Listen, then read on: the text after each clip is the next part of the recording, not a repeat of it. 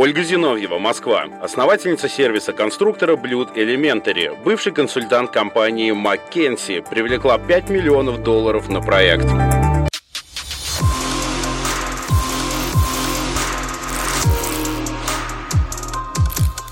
Ольга, здравствуйте. Мы вас приветствуем на нашем специальном подкасте от конкурса «Мой первый бизнес». В рамках подкаста от каждого спикера мы искренне хотим услышать, скажем так, обе стороны медали, как историю их успеха, да, историю того, как они смогли где-то победить самого себя, смогли победить себя в рабочем плане, а, так и историю какого-то фейла, какого-то возможного провала, история, которая их чему-то да научилась, с чем они могли бы поделиться с нашими слушателями, с нашими зрителями.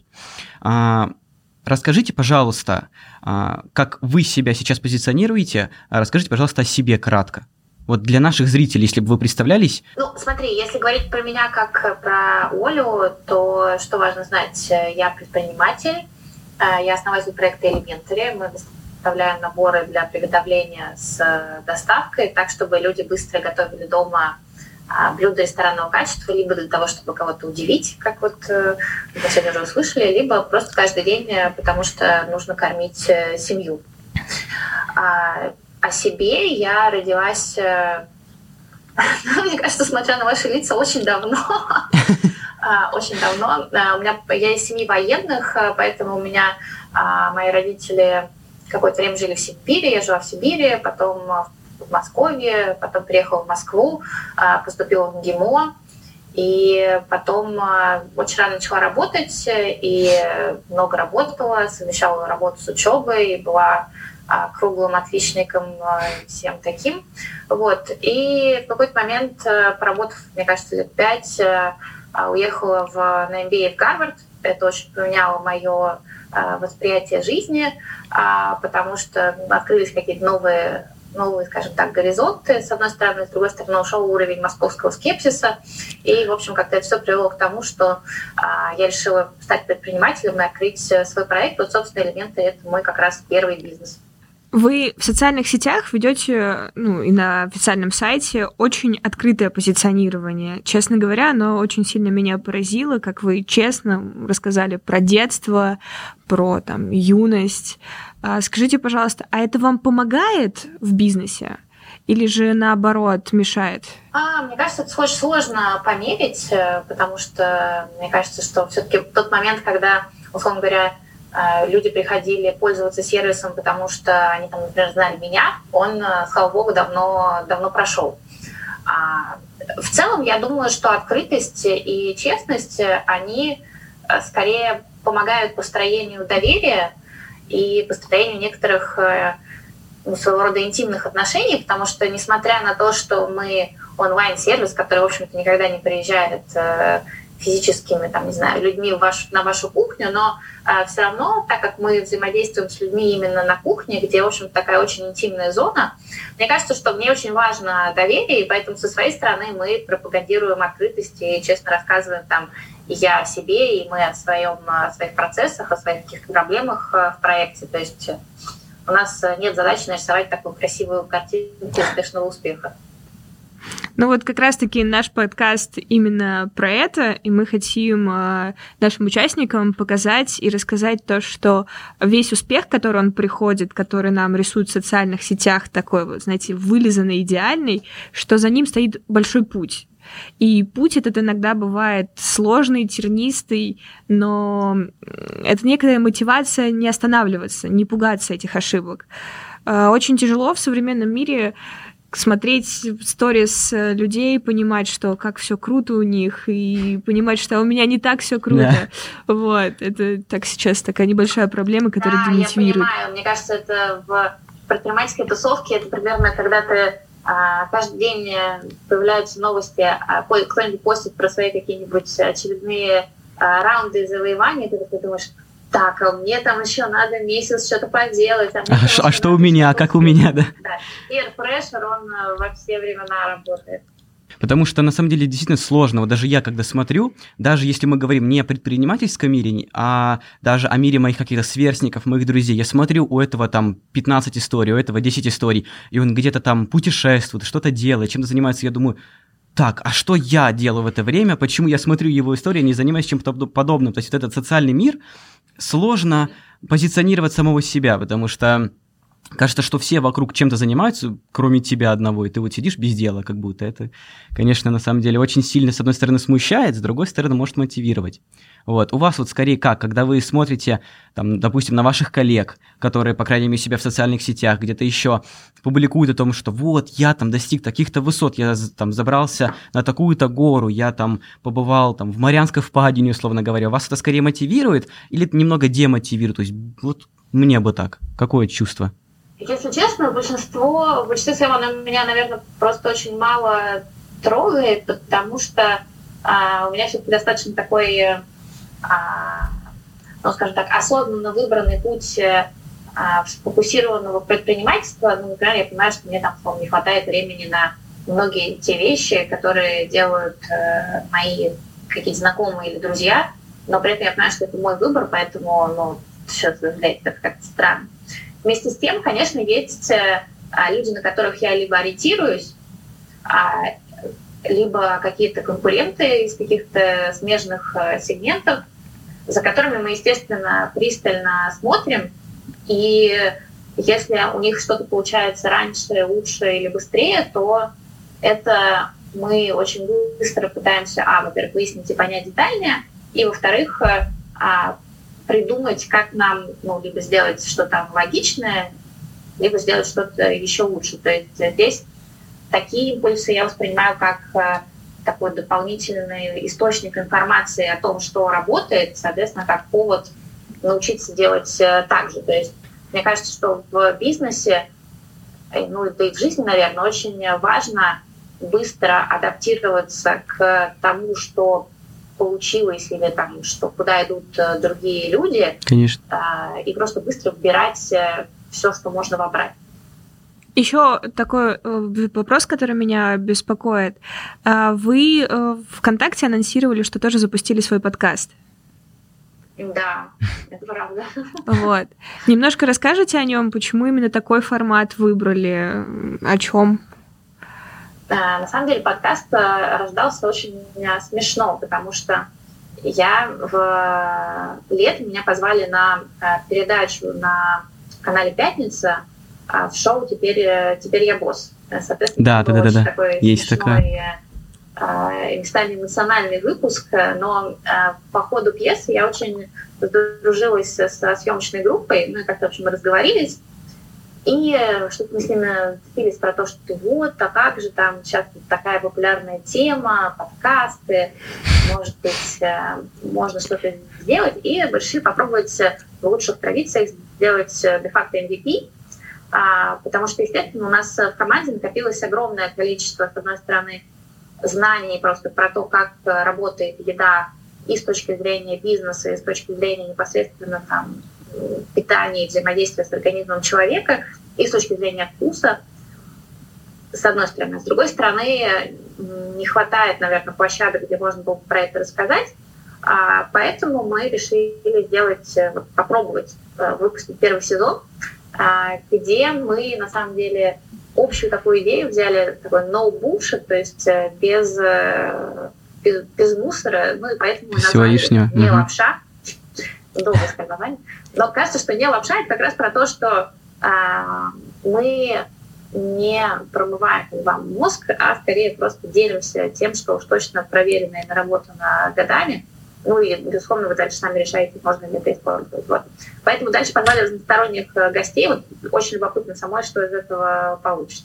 Скажите, пожалуйста, а, в 2020 году вы объявили, что вы получили инвестиции в размере 5 миллионов долларов.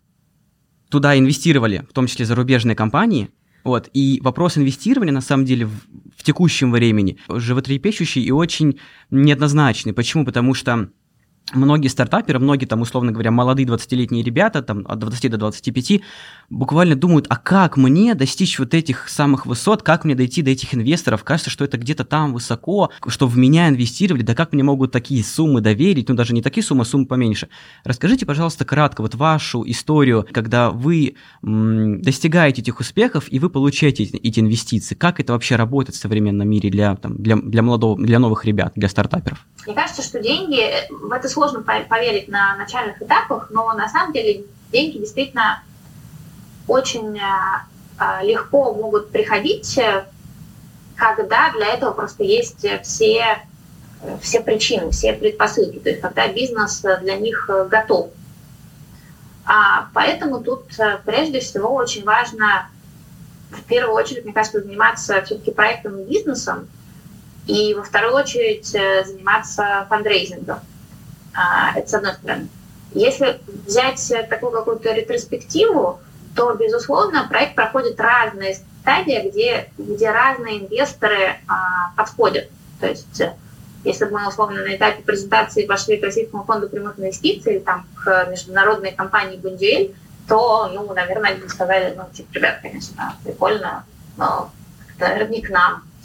Вот, поэтому на начальной стадии, мне кажется, что оптимально выбрать э, тот пул э, бизнес-ангелов, которые релевантны, с одной стороны, тому рынку, который вы выбираете, с другой стороны, той географии, которую вы выбираете, с третьей стороны, они комфортны с тем чеком, который вам э, нужен, и, соответственно, дальше понять, исходя вот из того, в какие проекты эти бизнес-ангелы инвестировали, как они принимали решения, всегда полезно поговорить с теми, кто э, с фаундерами этих проектов, то есть кто уже получил деньги, это именно от этих ангелов, соответственно, понять, что нужно, каких показателей должен достичь проект, чтобы деньги пришли. И дальше, мне кажется, а, главное, повторюсь, это работать именно над этими показателями, то есть чтобы было, было что показать, потому что в хорошем сценарии за вас должны конкурировать, то есть у вас должны быть конкурирующие чем шиты, что вот эти хотят, и эти хотят, и вы скорее выбираете между, между инвесторами. Вот. А, а дальше безусловно, есть часть фандрейзинга, связанная с презентацией и с а, продажей себя. Для меня лично она, например, была, наверное, самой тяжелой, потому что это тот момент, когда нужно, в принципе, достаточно сильно абстрагироваться от каких-то там, каждодневных операционных проблем стартапа и сфокусироваться скорее на даже не сегодняшнем дне, а на том месте, куда компания должна прийти там через 2-3 года. И с той позиции более большой, более классной, там, уже более успешной, набравшей больше компетенций компании, рассказывать э, потенциальным инвесторам, почему вы туда сможете прийти и как это круто. То есть здесь, конечно, намного, наверное, легче, когда есть два фаундера, которые делят как-то вот операционку и внешний фандрейзинг, но в моем, в моем случае, например, я, э, я делаю это одна, и ну, просто ощущаю себя немножко в двух э, шапках. Э, мне кажется, да. я ношу разную одежду в операционку и, к инвесторам. Как вы определились с нишей? Вот это у вас пришло из своей боли, что вы поняли, там, вот здесь вот было бы круто, если бы это появилось. Или же вы увидели перспективу в этом? В моем случае это был, на самом деле, комплекс факторов. То есть сначала у меня было решение о том, что я хочу стать э, предпринимателем. То есть это была изначально доминирующая мотивация. Дальше я стала смотреть на рынки, и что я понимала, что нужно выбрать э, большой рынок, и желательно большой растущий рынок. И вообще я до сих пор думаю, что большой растущий рынок – это э, один из таких самых ключевых вещей и гарантов того, что даже команда, которая еще там ничего не умеет, условно говоря, как я когда-то, она может прорваться просто потому, что вокруг сам рынок тоже тащит. И тут, тут уже надо просто включаться По, по инерции получается так. Э, вот, соответственно, а дальше э, у меня был просто личный совершенно опыт того, что когда я вот находилась как раз в поиске, как в поиске идеи, я осознала, что вообще вся история с готовкой, а, с пребыванием на кухне, она ее очень часто обходит стороной на самом деле а, инвесторы, особенно технологические инвесторы. Почему? ну, называю вещи своими именами, потому что большинство технологических инвесторов – это белые мужчины в Силиконовой долине, там, 45 плюс лет, которые, если и готовили что-то в своей жизни, то один раз э, на праздник, у которых есть жена, которая это делает, там, или домработница, что-то. Э, соответственно, вот, этот, а, вот это место, где женщина а, в семье, э, в семье и в России, например, женщина по статистике проводит больше 10 часов в неделю за приготовлением, то есть вот, вот в этот кусок технологии не смотрели. И мне показалось, что это на самом деле классная возможность, с другой стороны, ну, это как-то в целом заслуженно, потому что огромное количество человек на Земле, ну, сколько женщин, очень много, а, каждую неделю это делают. То есть э, явно что-то здесь э, можно улучшить. Вот, но потом я стала смотреть э, на то, что можно сделать, и между спектром, условно, просто там, готовая еда и магазин, мне показалось, что нужно сделать какой-то срединный путь, где есть уже подготовленное все, но при, при этом человек сам все-таки доготавливает и сам ощущает, что это он приготовил. Поэтому, мне кажется, поиск ниши, я все-таки думаю, что особенно для первого бизнеса хорошо бы, чтобы вот был какой-то клик э, внутренней, а, внутренней мотивации, внутренней потребности вот именно здесь что-то улучшить. Какая-то связка с собственным опытом, мне кажется, тоже помогает. Хотя я точно знаю кейсы, когда люди а, совершенно прагматично смотрят просто на все рынки и выбирают ну, просто вот то, что а, там, с наибольшей вероятностью сработает в следующие сколько-то лет. Но здесь хочу сразу сказать, что это тот скилл, мне кажется, который приходит э, не сразу, а, поэтому все-таки, если мы говорим о первом проекте, я, наверное, склоняюсь к идее того, что им надо как-то завалить э, по-хорошему. А, еще такой вопрос, не сочтите его странным. Скажите, пожалуйста, а вы водите машину? У меня есть права, давай так. Это разные вещи сейчас, да.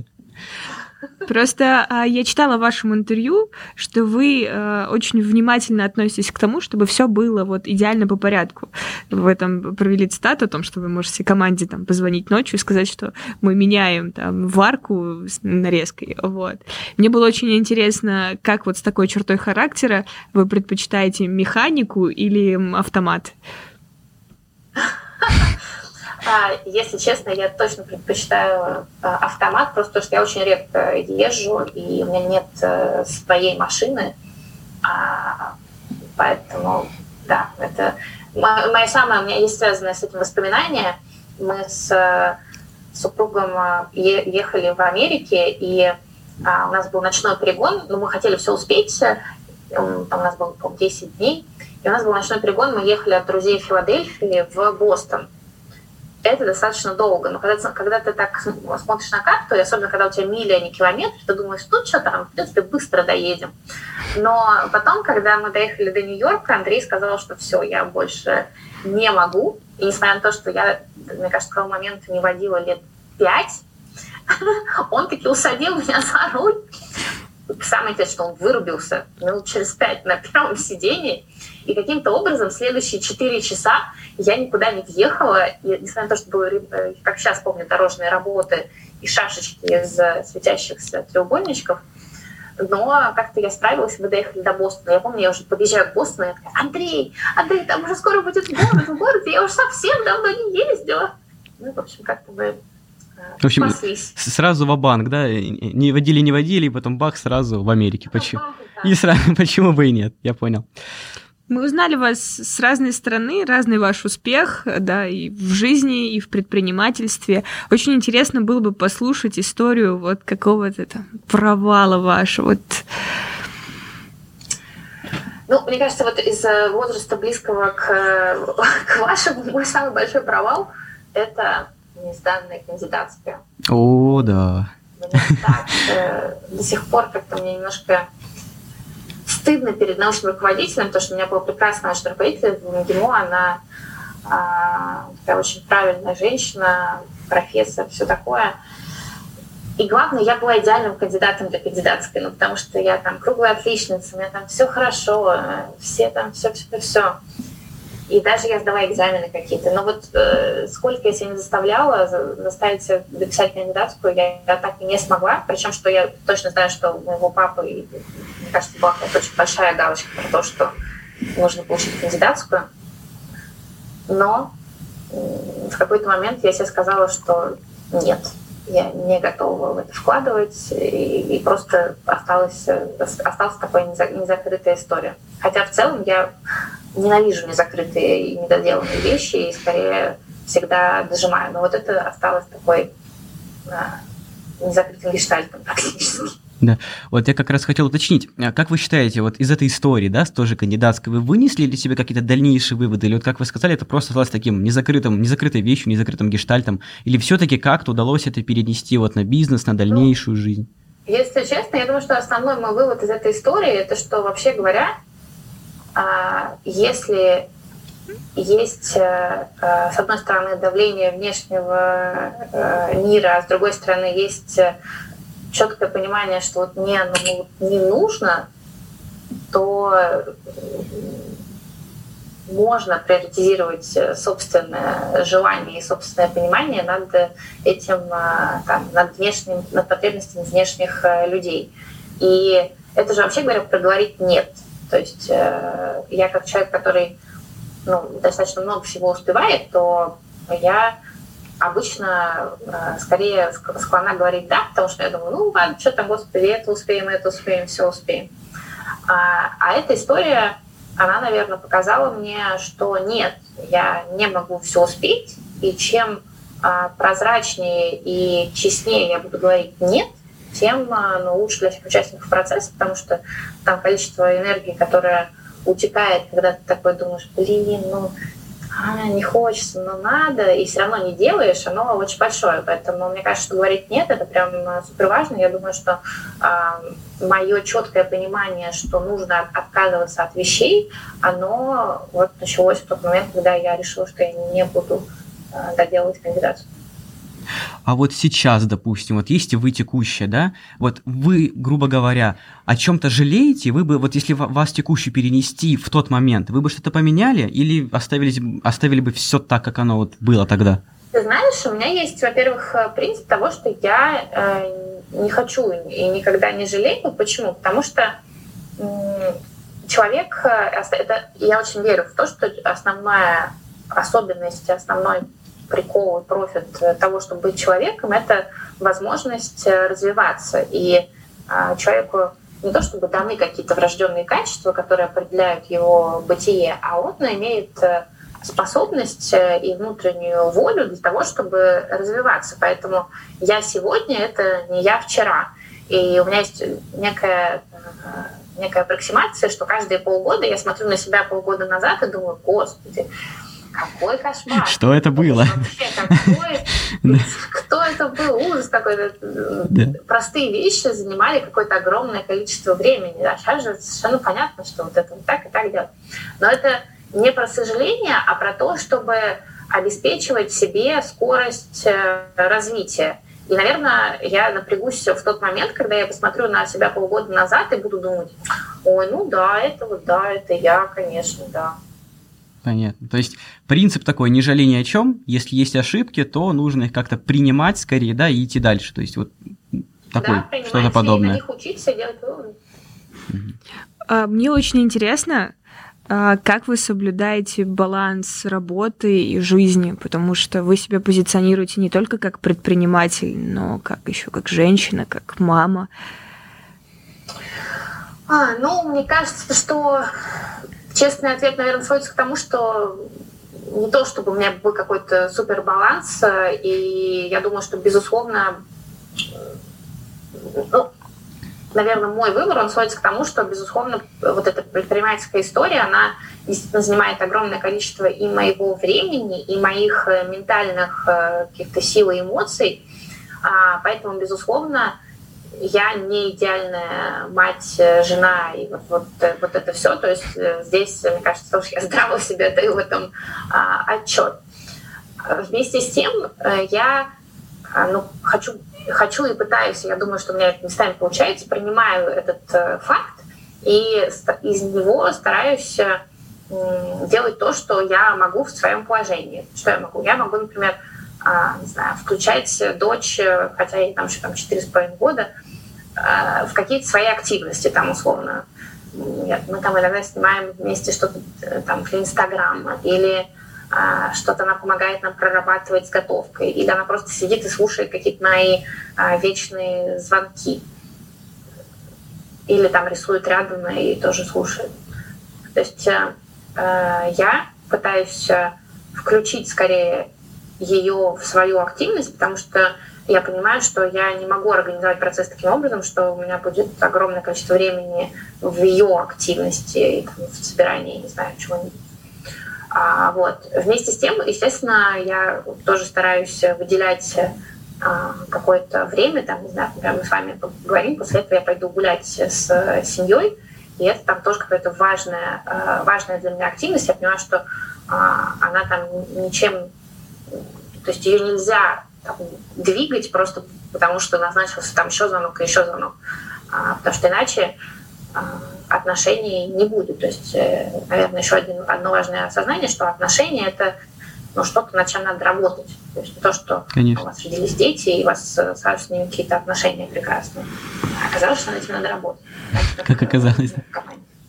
Вот тут, кстати, тоже хочу уточнить. Вот вопрос, э, лично который у меня откликается сейчас, вопрос именно приоритизации, вот приоритетов, да. Вы сказали только что, что все-таки, вот вы, допустим, сейчас с нами поговорите, да, то есть такой рабочий момент, пойдем, потом пойдете гулять с семьей. Вообще, когда вот такая ситуация, условно говоря, когда у вас, к примеру, там запланирована прогулка, там тоже с семьей, и вам звонят там, Оль, мы горим, у нас нужно срочно подъехать в офис, там что-то решить. Какая у вас вообще на, вот на это взгляд, на приоритеты, работа, личная жизнь, как у вас это получается? Хм, это хороший вопрос. Э, э, наверное, если это что-то действительно... Я думаю, что я, честно говоря, наверное, в каждый момент времени оцениваю конкретную ситуацию. То есть если я понимаю, что сейчас э, просто ценность того, что я сейчас сорвусь куда-то, там, не знаю, на встречу или еще куда-то, она ну, большая, то я точно поеду. А если я понимаю, что это история, которая может разрулиться без меня, и я там э, не нужна, и я скорее а, буду нагружать э, команду, значит, я скорее нагружу команду. Вот, то есть здесь э, нет такого какого-то единого нет, в каждый момент времени приоритет определяется исходя из ценностей. У меня есть цели, условно, там, годовые, по и профессиональной деятельности, и по личной э, деятельности. И я, и я хочу и, и те, и те э, достигать. То есть моя задача сделать так, чтобы они поженились. Все-таки нам интересно а, начало больше, потому что сейчас все наши ребята, они находятся именно в начале пути. Кто-то на стадии только бизнес-идеи, кто-то уже с какими-то более-менее готовыми проектами, которые ну им нужны знания. Очень интересно, как ваша команда начиналась э, вот э, в самом самом первом шаге. Спасибо. Мне кажется, это уже сплошные байки, если честно, как оно начиналось. Ну, потому что, во-первых, все было очень смешно. Когда я помню, что когда я придумала идею, и когда я поняла, что вот там есть деньги, чтобы ее начать, э, я решила, что мне нужен кофаундер потому что ну, как-то веселее, в общем, с кофаундером. У меня была очень смешная логика, как я сейчас думаю. Она сводилась к тому, что так, ну хорошо, идея непроверенная, вообще ничего не понятно, но если, помимо того, что кто-то готов дать мне на нее денег, я еще найду человека в том же Гарварде, который тоже готов будет не пойти на все прекрасные работы, которые можно пойти из Гарварда, а пойти заниматься и еще к тому же в Россию поехать с этим, то ну уж точно это все должно сработать. Я задалась целью найти себе кофаундера в, среди однокурсников в Гарварде. Самое интересное, что я нашла. Больше он был не русский, а венгер. А, в общем, вот это, это был первый человек в команде. Второй человек в команде появился, ну, мне кажется, это были какие-то судьбоносные просто сдвиги, потому что мой а, один мой хороший знакомый а, узнав, каким проектом я, я занимаюсь, посоветовал мне познакомиться со своей хорошей подругой. И в итоге вот сейчас этот первый человек, который стал нашим первым а, российским а, а, сотрудником, это ну, прям супер ключевой человек в команде, наш директор по продукту, мы прям с первого, с первого раза поняли, что да, это тот человек, которого мы хотим видеть в команде, и это прям большая success story, мне кажется. Из смешных, второй человек в команде, в целом подход был такой, что мы, так как мы очень плохо понимали, как и что нужно делать, и так как я, к сожалению, пропустила все интерпренерские курсы в Гарварде, то, к сожалению, мне приходилось в общем, как-то самой все это э, понимать. И у меня был подход, что я хочу э, там минимально тратить деньги, то есть максимально как-то э, делать все там, своими силами до тех пор, пока нет понимания, что вот там это тот четкий кусок, который можно кому-то э, выделить. Поэтому доходило до абсурда, например, мы там могли знаю, резать морковку, мои родители резали морковку, то есть все вокруг резали морковку. Но в какой-то момент мы поняли, что, ну, наверное, резать морковку это как-то уже странно, возможно, надо кого-то нанять, резать морковку. Поэтому я помню, что я помню глаза нашего первого повара Литы, сейчас она у нас работает э, а, начальником а, смены, а, когда она резала морковку в московской квартире, с непонятной целью вакуумируя ее э, на каком-то вегетariском вакууматоре. В общем, это было очень смешно. Была смешная история про нашего Эдгара, который требовал деньги каждый день. А, он нам это объяснил тем, что он очень любит женщин. Но, конечно, потом, потом стало понятно, что это не столько про женщин, сколько про то, что он не был уверен, как долго мы протянем, и не хотел, чтобы ему не заплатили. Ну, в общем, вот такие, да, колоритные вещи. Но чудесным образом мы а, вырастили всю команду изнутри, то есть это Э, все ребята, которых мы нашли, наняли, и они изнутри выросли. Вот я как раз хотел затронуть тему э, образования, да, именно предпринимательского образования, которое сейчас в России, ну, а, не то чтобы только зарождается, но уже зародилось, я так думаю, году, ну, плюс-минус в 16 в 15 и вот оно сейчас до сих пор уверенно разрастается. Вы только что сказали, что посещали не все предпринимательские курсы, да, в рамках вашего обучения еще. Вообще, как вы считаете, на предпринимателя, ну, есть какие-то конкретные предпринимательские курсы, предпринимательская школа, нужно ли конкретно учиться на предпринимателя, или нужно вот как-то идти вперед, да, на пролом в какой-то степени, там, бить, на...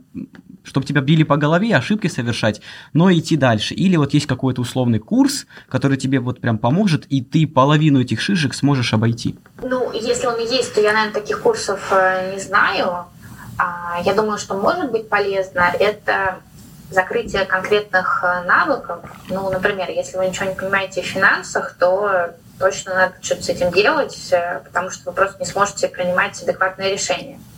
В целом я бы думала про то, что предпринимательство это в основном про а, принятие большого количества решений в условиях э, недостаточной информации. То есть если у вас есть 70% информации, то это уже прям точно надо принимать решение, потому что иначе будет поздно. И вот этот навык принятия решений, а, он, э, мне кажется, нарабатывается, ну, в основном, конечно, в практике, ну, плюс, наверное, просто в чтении истории разных предпринимателей, там, кейсов, которые были в бизнес-школе.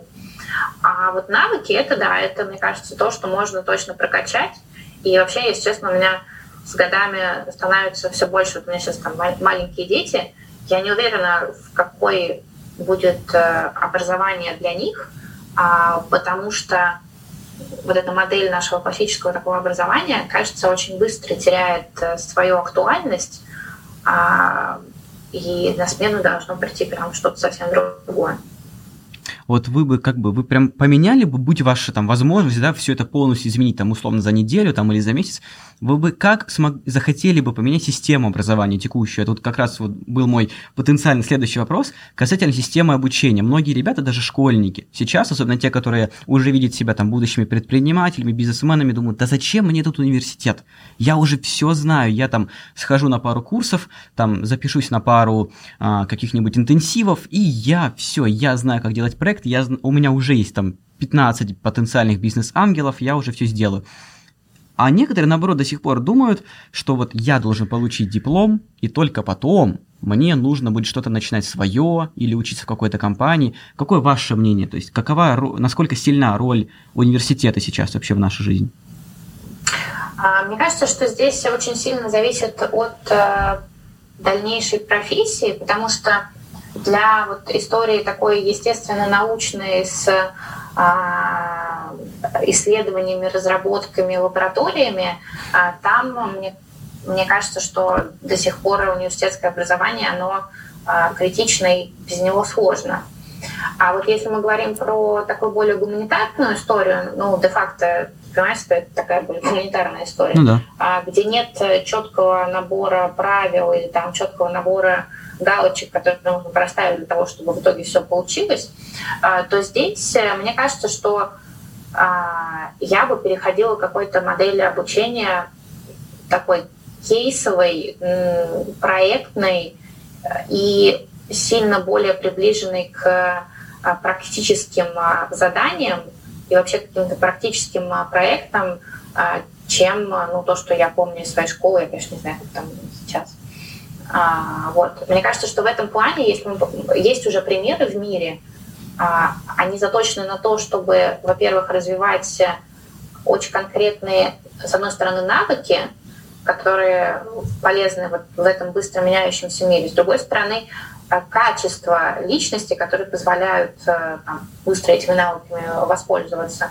И третье, делать это в контексте, который очень а, ну, в настоящем контексте, да, то есть там в контексте нашей экологии, в контексте а, наших там, да, сейчас там пандемии, в общем, а, чтобы это были не какие-то выделенные миры, а чтобы э, дети уже там с, со школьного возраста были осознанной частью большого мира и думали о том, как они хотят э, этот мир изменить, что они в нем хотят э, привнести.